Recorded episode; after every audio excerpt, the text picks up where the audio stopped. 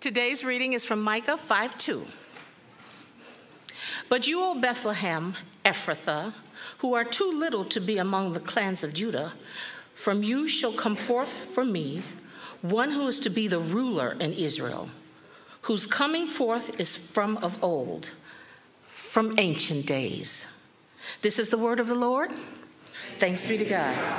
First through fifth grade, you're dismissed. The rest of you may be seated.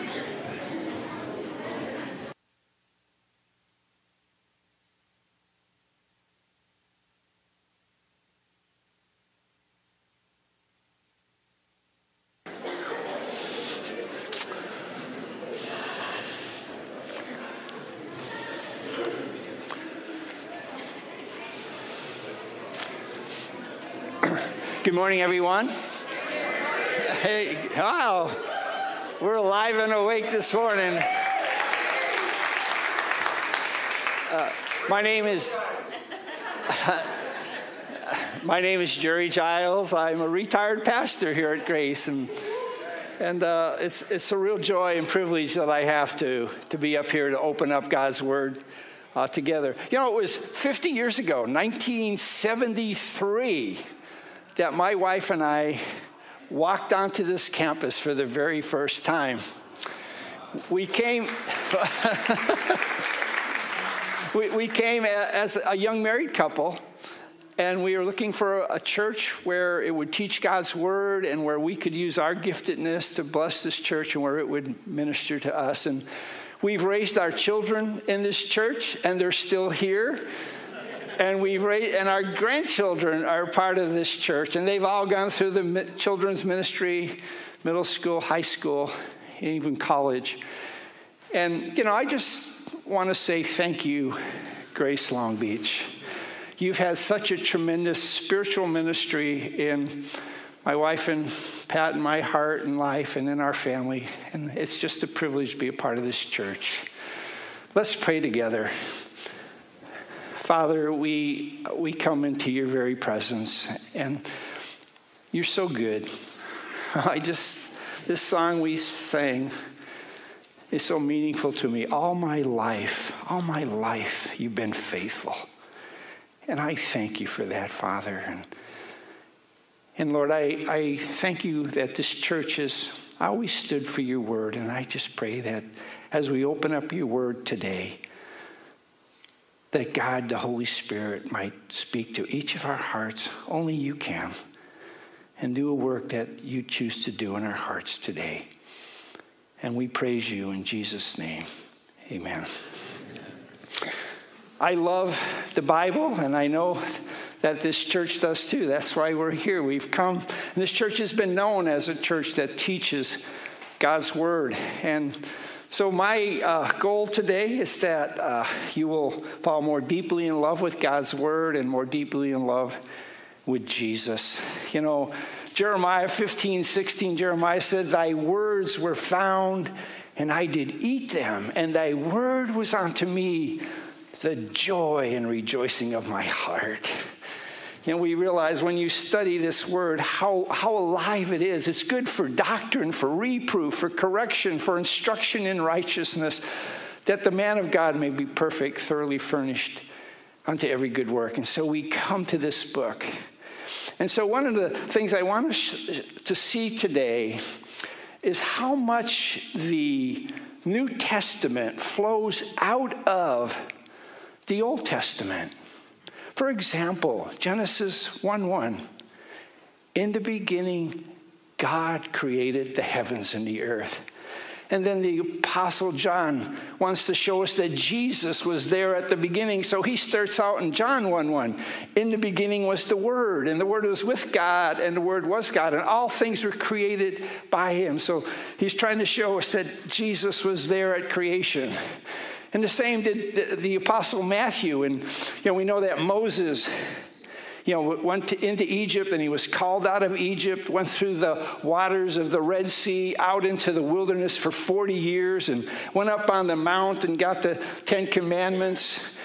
And Matthew then tells us about how Joseph and Mary took Jesus to Egypt to flee from Herod, and now he was called out of Egypt. And when he started his ministry, he too went through the waters of baptism. And he too went out into the wilderness, not for 40 years, but for 40 days and 40 nights. And then he went and sat on the mountain and gave us the Sermon on the Mount. And he took the law that Moses gave us and expands it and says, You have heard that it was said you should not commit adultery. I say unto you, if you lust in your heart, you've already committed adultery. You've heard that it was said you shall not kill. But I say unto you, if you're angry in your heart, you've already killed. And what Jesus was trying to show us is that God's word, you know, we could know it, but it really has to penetrate our heart, right? It has to penetrate our heart. And so, you know, I, you're probably wondering why in the world did we sing, O Little Town of Bethlehem? That's a Christmas song, right? We should have sung that last Sunday. But again, I want to show you how, again, the Old Testament flows into the New Testament in such a clear way. So we're going to look at this little town of Bethlehem that we know as the birthplace of Jesus. But actually, it starts out in the Old Testament. And it's kind of like our, our hometown, as it were. Someone wrote, It isn't far from Bethlehem's town. It's anywhere that Christ comes down and finds in people's upturned face a welcomed and abiding place. The road into Bethlehem runs right through the homes of folks like me and you. So this morning, I want us to think together about the little town of Bethlehem. So if you have a Bible, I invite you to turn to Genesis 35. We're going to have the words projected up here on the screen. And, you know, Bethlehem was not it was just a little town, but it was kind of a, a stopping off place for caravans who were going to Jerusalem. But this passage in Genesis 35 talks about Jacob. Now, let me give you a little background. Jacob was the grandson of Abraham. You have Abraham, Isaac. Isaac had twin sons, Esau and Jacob. And then Jacob is the grandson there. And and Jacob was kind of a deceiver, and so he stole his brother's birthright and his father's blessing. And then Esau, his brother, threatened to kill him, so he fled to his uncle Laban's house in Paddan Aram. And, and so now we find in Genesis 35, Jacob is returning back to reconcile with his brother Esau. So we read in Genesis 35 and verse 10, it says, And God said to him, Your name is Jacob.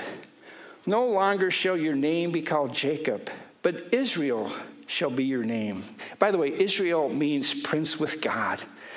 So God says, Israel shall be your name. And God said, I am God Almighty.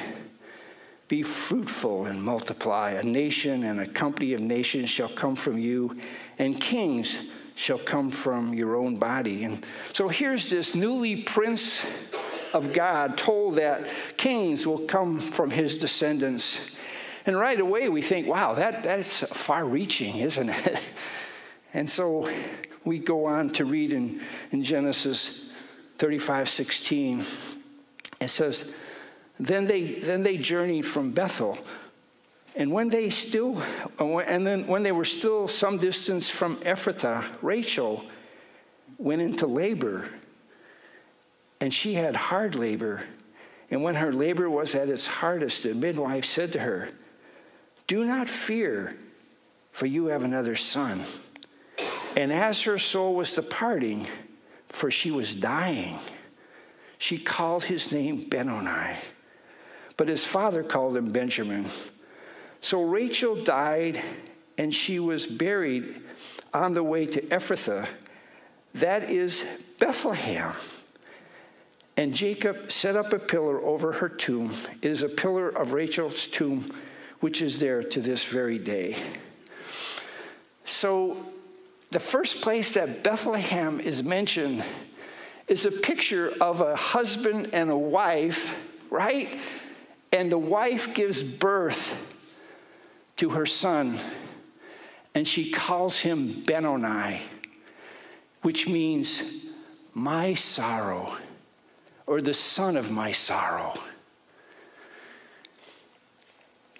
That was her last cry. And somehow this was an eloquent prefiguring of another mother who would go through the pain and sorrow of childbirth right there in Bethlehem. The prophet Jeremiah made the prediction that bitter lamentations were to be heard in Bethlehem. And from this point on, Rachel losing her life while giving birth, Bethlehem seems to become a city of sorrow. My sorrow, she says. It's not only a city of sorrow, but it's a city of death. For we turn now to Matthew chapter 2. And this is the birth of Jesus.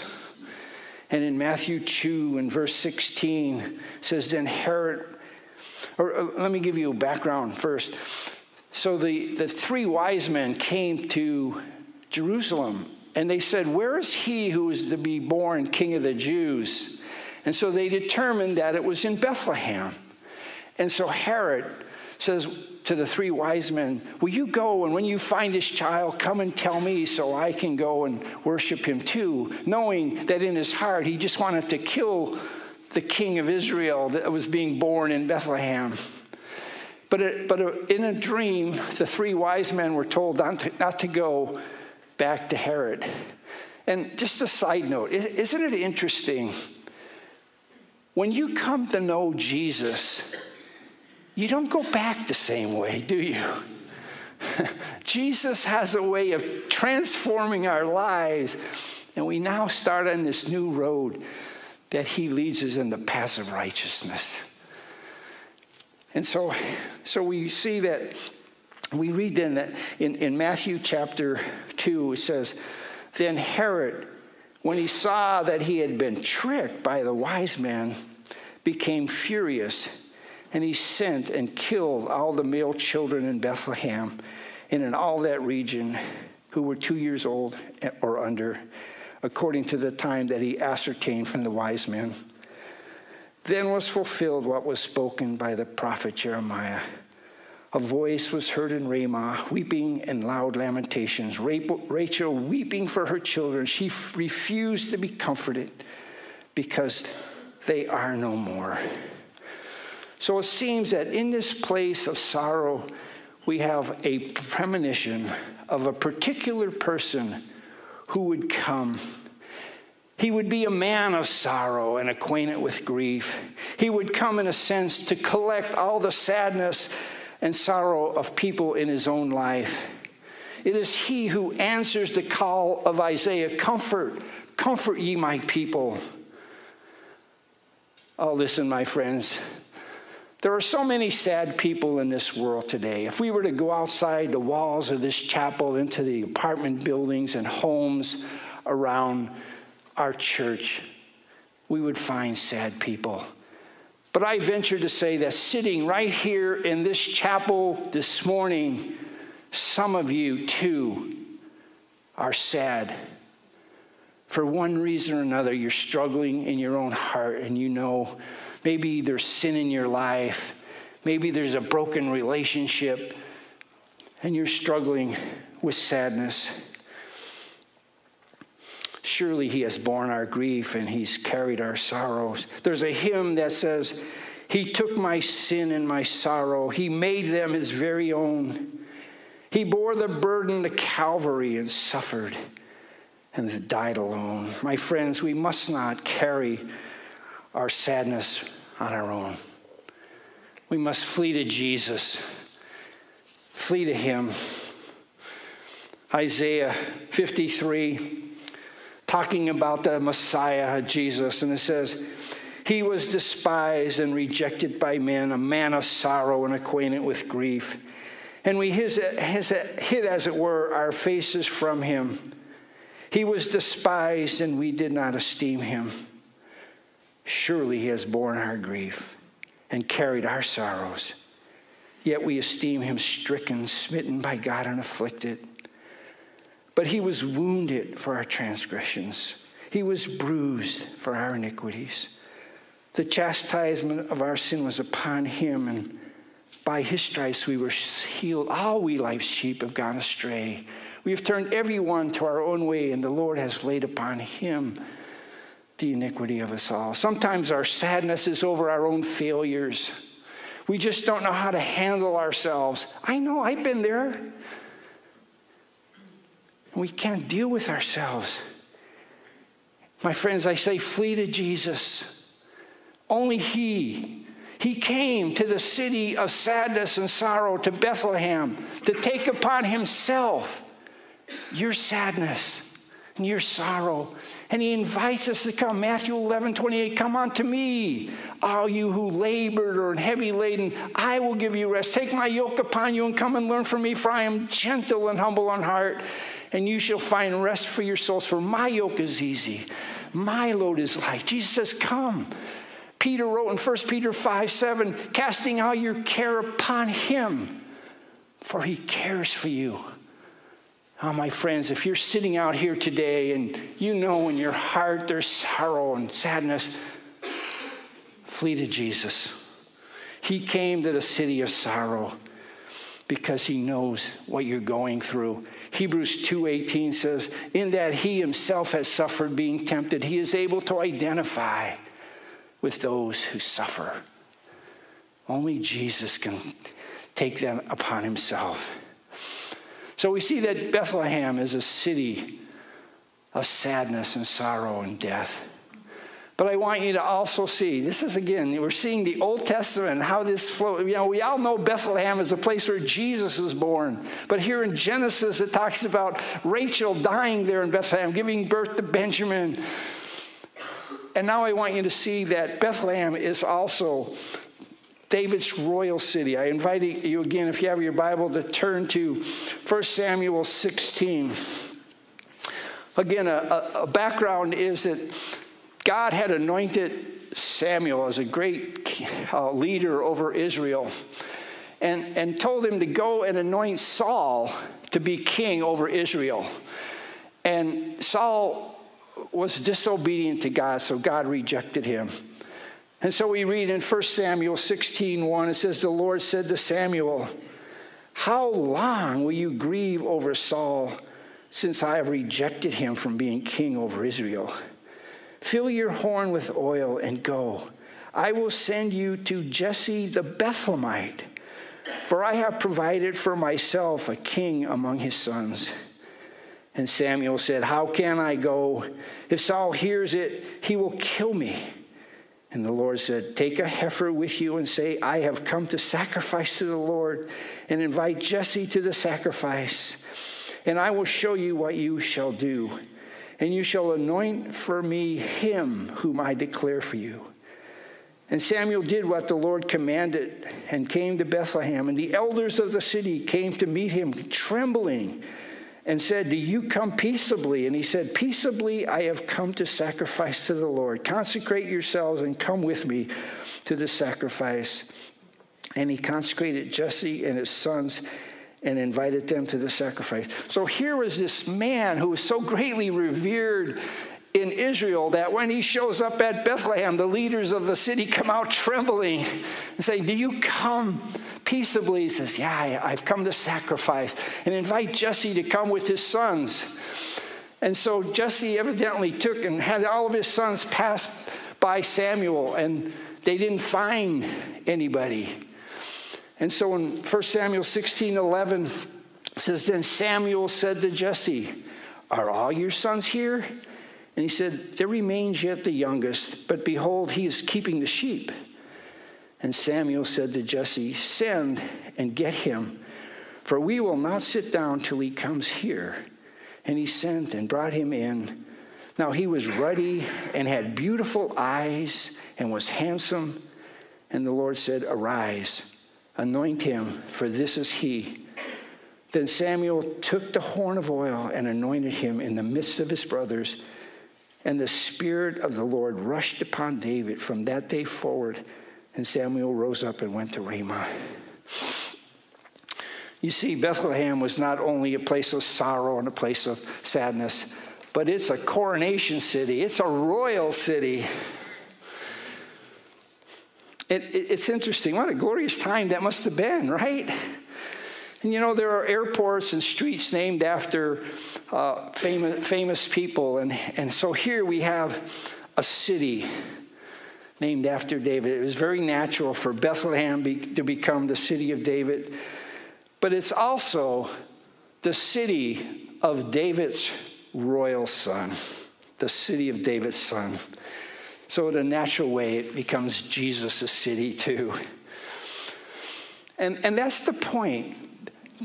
Because Micah, 800 years, 800 years before Jesus was born, wrote in, in his fifth chapter, eh, or he said, or Micah 5 2, but you, O Bethlehem Ephrathah, who are little among the clans of Judah, from you, this one specific Bethlehem in the area of Judah, from you shall come forth for me one who is to be ruler over Israel, whose origin is from old, from ancient of days. And notice we find here that Micah is prophesying 800 years before Christ, the pre existence of Christ being talked about, and also that Christ is to be ruler.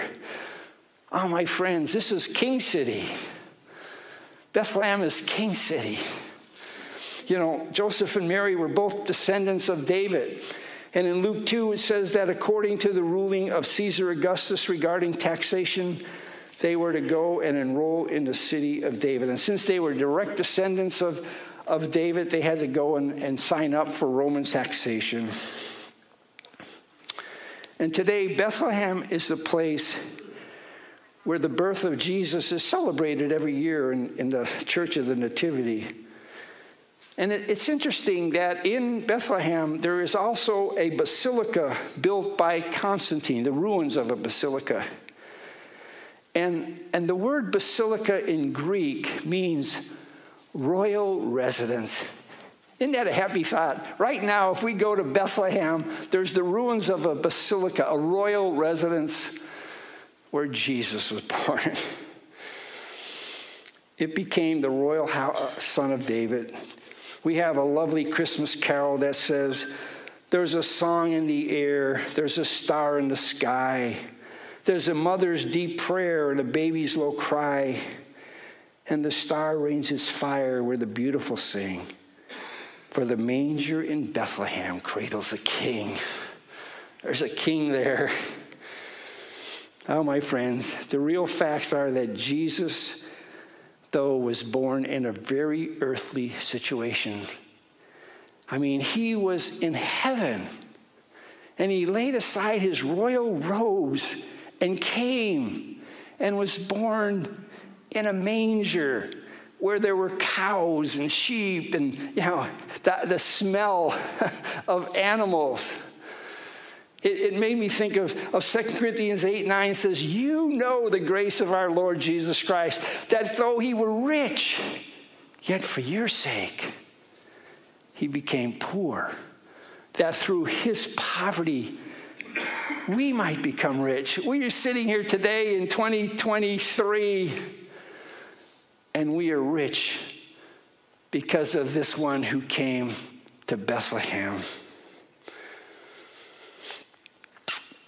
Well, you know, Jesus may have been born in a manger, but he also may have been born in a cave that also took care of animals. Origen he was the first century church father. So this is right, just after Jesus was born. He's the first century church father, wrote in his day that there is still the remembrance of the cave where Jesus was born.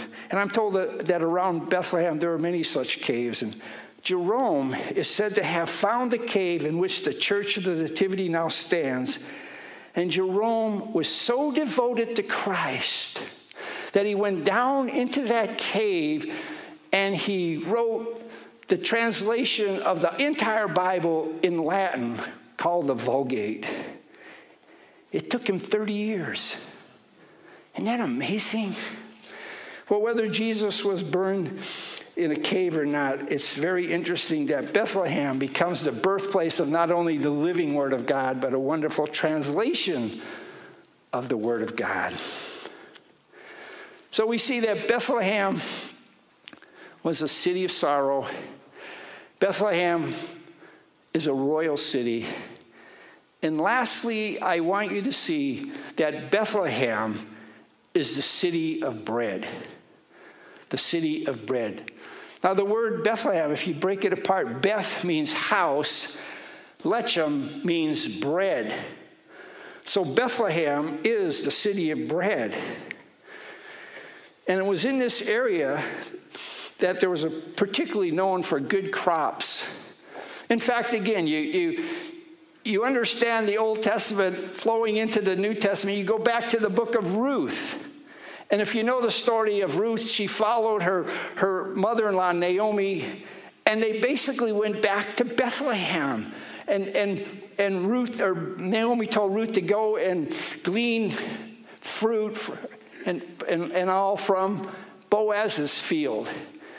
And Boaz was the great grandfather of David, right there in Bethlehem this Bible fits together. You just have to understand how it is. So, Bethlehem is the breadbasket of the Holy Land. But it's interesting that after Jesus was born in Bethlehem, the Bible never records again that he ever went back to Bethlehem. He himself became Bethlehem. He himself became the place of bread. He never tried to leave around places of uh, relics or places of worship or reverence. Christianity is about a person. It's about Jesus. He, we mustn't get swallowed up with places or distractions with things. It's about Christ. Christianity is about Jesus. It's just got to be Christ Himself. He himself is our bread. So, the last place we're going to turn is in John chapter 6. In John chapter 6, we have the wonderful scripture where Jesus talks about himself as being the bread of life. And it's an interesting passage. Jesus had just finished feeding 5,000 people and then the Jews came and said to him, All right, show us a miracle. Isn't that crazy? What can you do? For instance, they said, God rained down manna on our fathers in the wilderness. And they misquoted Nehemiah 9.15, which reads, He gave them bread from heaven to eat. And, and Nehemiah says, No, no, no, no. Listen, Nehemiah wasn't talking about manna, he was talking about me. And then Jesus tries to drive this home through the rest of the chapter of John chapter 6. And so I'm going to read a, a number of passages. In John 6 uh, 31 or 33, it says, For the bread of God is he who, come down, who comes down from heaven and gives life to the world. They said to him, Sir, give us this bread always. And Jesus said to him, I am the bread or I am the bread of life. Whoever comes to me shall not hunger. Whoever believes in me shall never thirst. But I said to you that you have seen me, and yet you do not believe. And then in verse 41, it says, So the Jews grumbled about him because he said, I am the bread that came down from heaven. Verse 48, I am the bread of life. Your fathers ate the man in the wilderness, and they died. This is the bread that comes down from heaven so that the one may eat of it and not die. And in verse 57, he says, As the living Father sent me, and I live because of the Father, so whoever feeds on me, he also will live because of me. This is the bread that came down from heaven, not like the bread the fathers ate and died.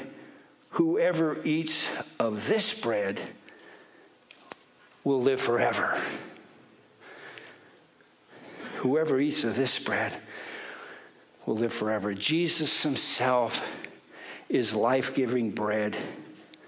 He isn't just sustaining bread just to keep us alive. This bread makes us alive when once we were dead. Eat this bread from Bread City, my friend, and you live forever. Now, the ingredients of bread comes out of the soil, the rain, the earth, and the sun. So, in a sense, bread is a symbol of the kindness and love of God. You can't just grow bread, right? You can't plant a seed and go out and have a tree and you, and you grow. Bread has to be processed. That's why we let somebody else do that and we just go to the store and buy it. Right? Someone wrote, Back of the loaf there is the flour, and back of the flour the mill. And back of the mill, the sun and the shower and the heavenly Father's will. Listen, if you've tuned out for me, I invite you to just for a moment stay with me. Do you realize the process that Jesus Christ went through for you and for me to become our bread?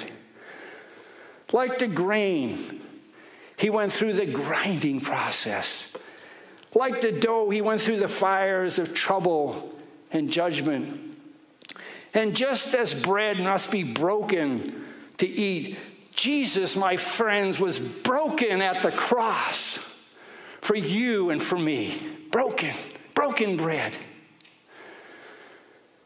And that process becomes our soul food. It took the humiliation of the incarnation. It took the growing up in Nazareth. It took the humbling of his ministry when at once he was very popular and then he was hated by men. It took the, it took the cross. It took the grave. Broken bread. Broken bread for you and for me. My friends, in a few short hours, we're going to enter into New Year. I want to challenge you. If you're sitting here this morning and maybe you're still back at the city of sorrow and death and you're struggling, you know, you know there's areas in your life that you need to deal with. You know it. You need to go to Jesus. And I'm challenging you today, New Year's Eve 2023, to drive a stake in the ground and say, God, with all my heart, as I go into 2024, I want to live for you with all of my heart. But you must tell somebody about it. you can't just do it on your own. You need to f- talk to somebody, whether one of our pastors, whether it be uh, one of our elders or a Christian friend that you know and can trust. But you need to go and say, I made a commitment on New Year's Eve of 2023 that I'm going to walk with Jesus and I want to deal with these areas of my life. Will you hold me accountable? Oh, my friends, don't go into this next year of 2024 without dealing with these issues in your life. Go to the cross. If you're here and you've never committed your life to Christ, do it today. Jesus said in John 1:12, but as many as received him, to them he gave the right or the power to become children of God, even to those who believe in his name. Go to the cross. That's why Jesus came to the city of sadness, came to Bethlehem. He is the royal king, and we worship and serve him. And he's our bread. The Bible says, Oh, taste and see that the Lord is good. Oh, taste and see that the Lord is good. For he, Jesus, satisfies the longing soul and fills the hungry soul with goodness. Go to Jesus, my friend, today. Do it. Do it. Let's pray. Dear Father, I don't know. I don't know what you're doing in the hearts of these people that are sitting here to, tonight, today, this morning. But Lord, if you've touched their heart in any way, I pray that they would drive a stake into the ground. I pray that New Year's Eve of 2023 would be a, a, a life changing day for them, that they could look back years from now and say, It was there that I gave my life to Christ. It was there that I committed my life to deal with the issues of my life, and I just want to walk with you. Lord, only you can do that. I just, I just praise you. Thank you for this time. I love you, Lord. I praise you in Jesus' name. Amen.